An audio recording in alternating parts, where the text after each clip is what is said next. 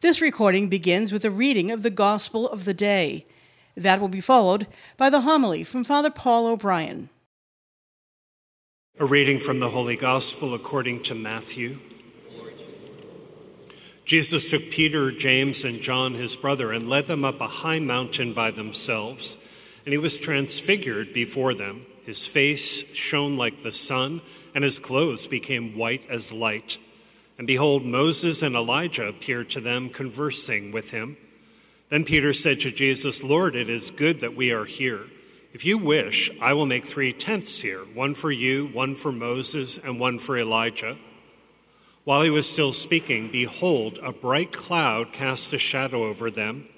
Then from the cloud came a voice that said, This is my beloved Son, with whom I am well pleased. Listen to him. When the disciples heard this, they fell prostrate and were very much afraid. But Jesus came and touched them, saying, Rise and do not be afraid.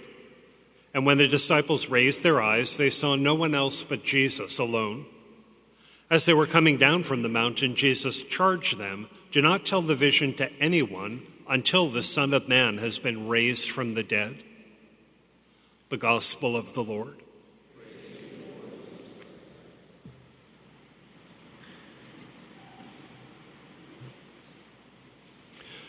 This is the second Sunday of Lent. Lent is the six week period of spiritual preparation to hopefully enter into the holiest days of the year, the Easter Triduum, which begin April 6th this year, begins April 6th. Holy Thursday, Good Friday, opening to Easter and the Easter season. Those are the single holiest days of the year, not made up by human beings, but given to us as a gift by God. Jesus Christ is the only Savior of the world. The salvation he brings into this world is not just by being born into the world, it's not just by preaching and teaching, it's ultimately through his passion, death, and resurrection. That is who salvation is. That is who Jesus fully is.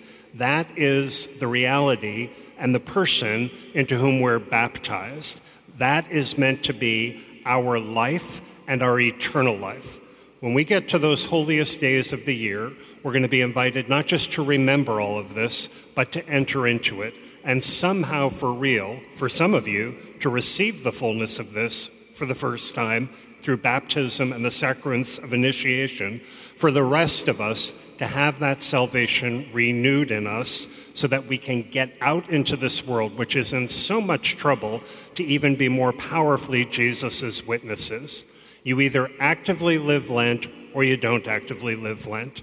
I am always encouraged by how many people in this community, particularly how many adults, actively live Lent.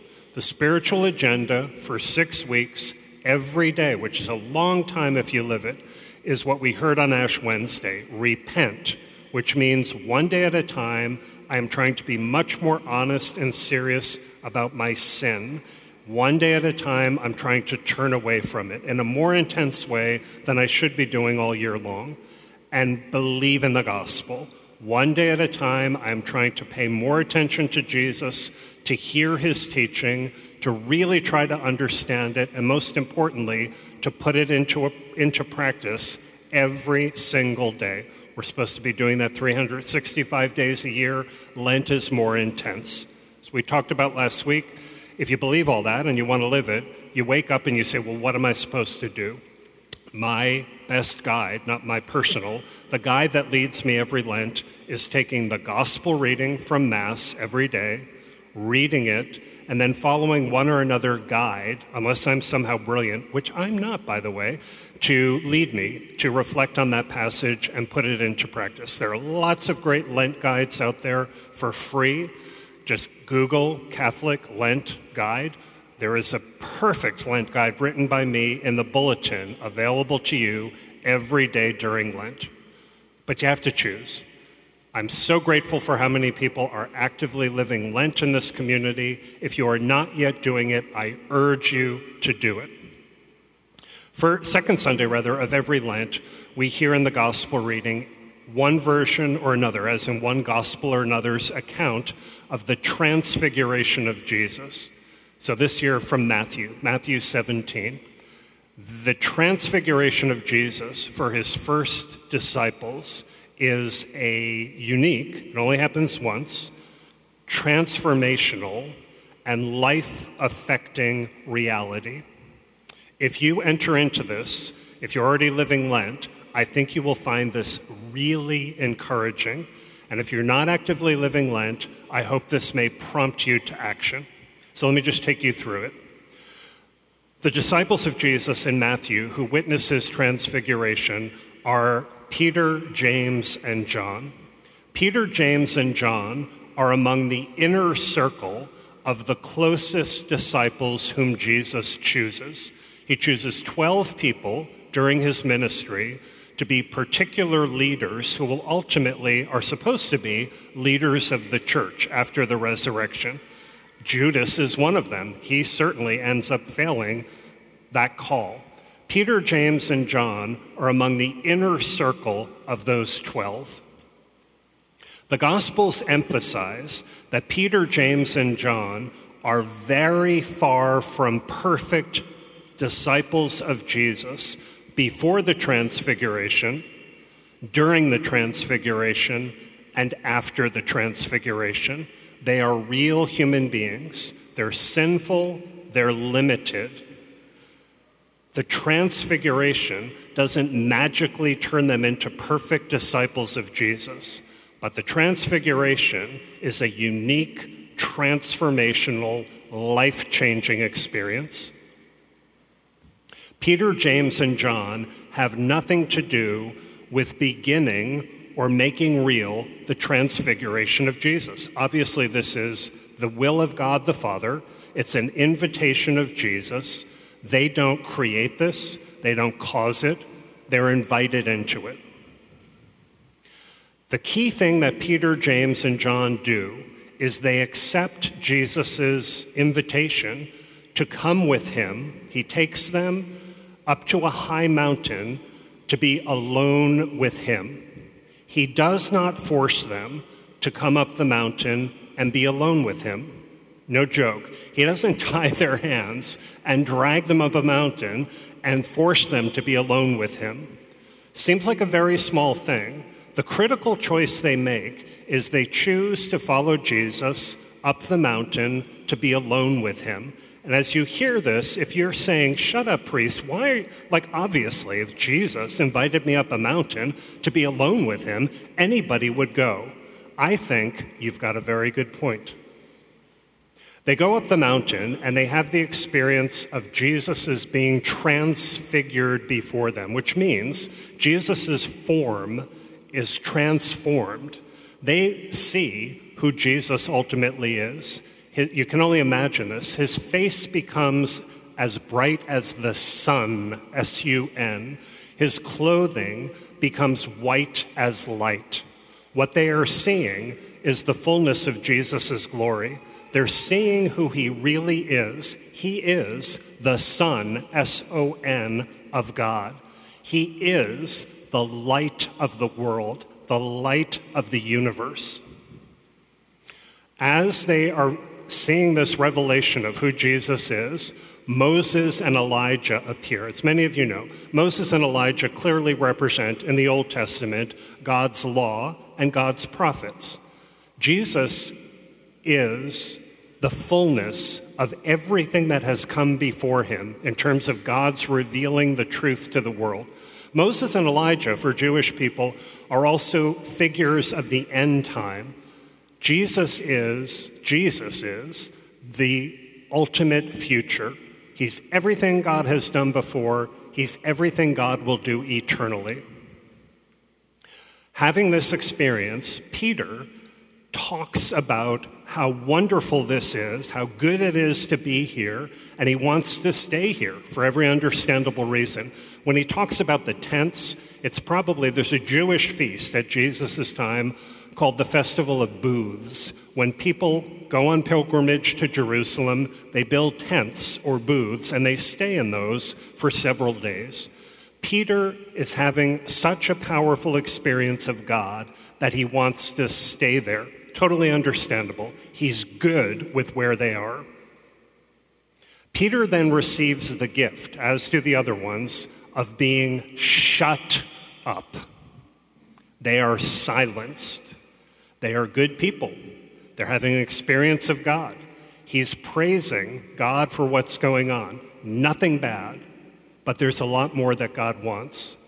They are given the gift of being silenced, one of God's biggest gifts.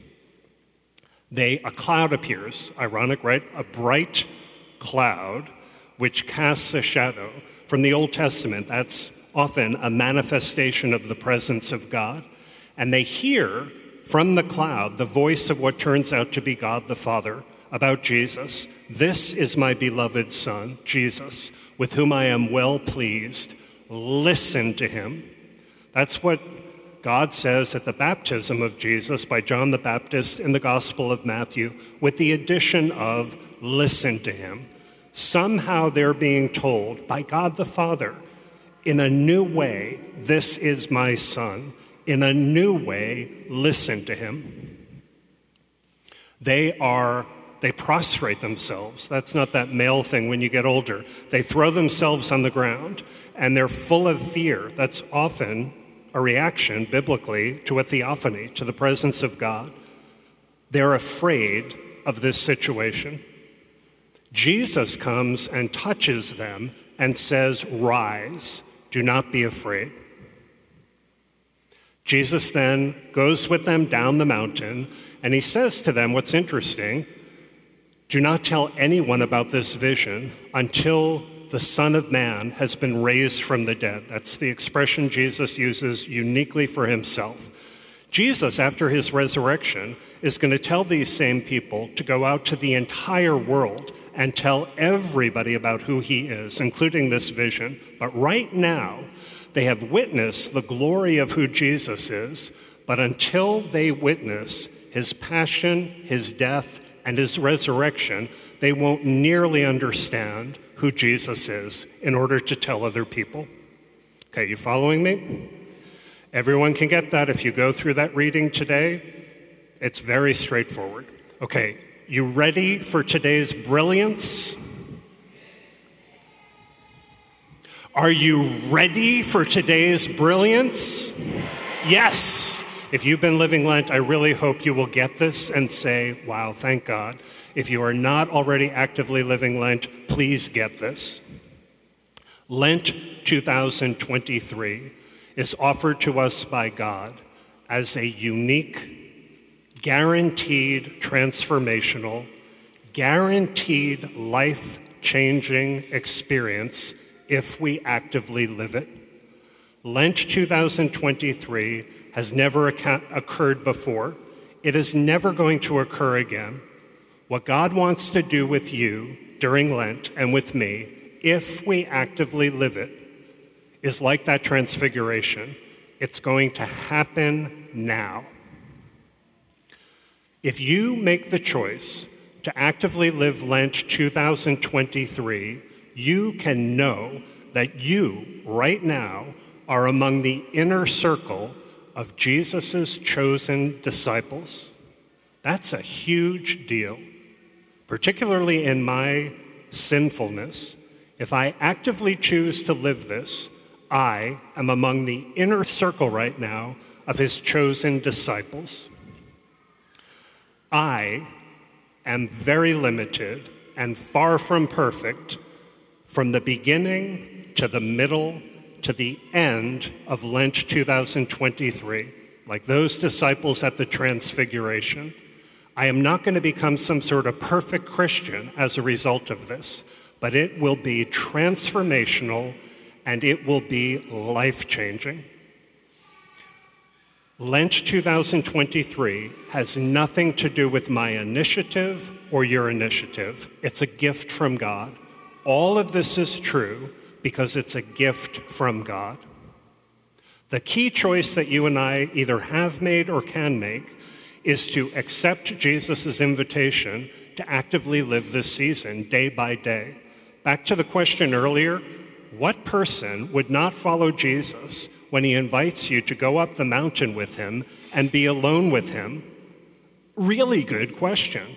What person would not actively live Lent 2023 once you know what it is? If you actively live Lent 2023, you will, in one way or another, recognize Jesus' glory in some new way. I don't know what this is going to mean, and I'm not suggesting you're going to have a mystical experience, but I can tell you in the last 10 days, I, who am a loser in so many ways, I have, by living Lent, actually seen Jesus more clearly as the Son of God and the light of the world. If you actively live Lent 2023, you will somehow, and hopefully in many ways, newly understand Jesus as the fulfillment of everything good God has ever done in you and in this world, and you will understand Him somehow more clearly as your only future and your eternal future. If you live Lent 2023 actively, even if you're saying, My life is so good, I'm really glad about where I am as a Christian you will have the gift of God telling you, shut up, be silent. For this period of now it's five weeks, be silent because there's more. Because even if things are great, God wants more for you. If you live actively Lent 2023 and you're, for whatever reason, on the ground and afraid, even if it's just because you recognize how far from God you are, you will hear Jesus, one way or another, tell you, don't be afraid, rise, get up. And if you actively live Lent 2023, so straightforward at the end, you'll actually hear him say what I've already told you. Do not tell anyone about anything until after you have again witnessed that the Son of Man is raised from the dead. I'm not telling you not to go out and evangelize this week. We all have to evangelize. But if you live Lent actively in the next five weeks, you're going to be told again by God five weeks from now, you need to enter into this again because I want you to understand more deeply who your Savior is and what love truly is and how you are truly meant to live. Right now, don't tell anyone about this vision until after the Son of Man has been raised from the dead. So, to back up and conclude, if you've been actively living Lent the last 10 days, whatever it is at this point, boy, blessed are you. That passage is so encouraging to me. If you haven't been actively living Lent, just consider this. You've been offered this extraordinary, unique, transformational, life changing opportunity. It's your life, it's your choice. You got to choose to live it now. You have been listening to Father Paul O'Brien, pastor of St. Patrick Parish in Lawrence, Massachusetts. For more information about the parish and to get involved, please go to stpatrickparish.com or follow us on social media. Thank you for listening.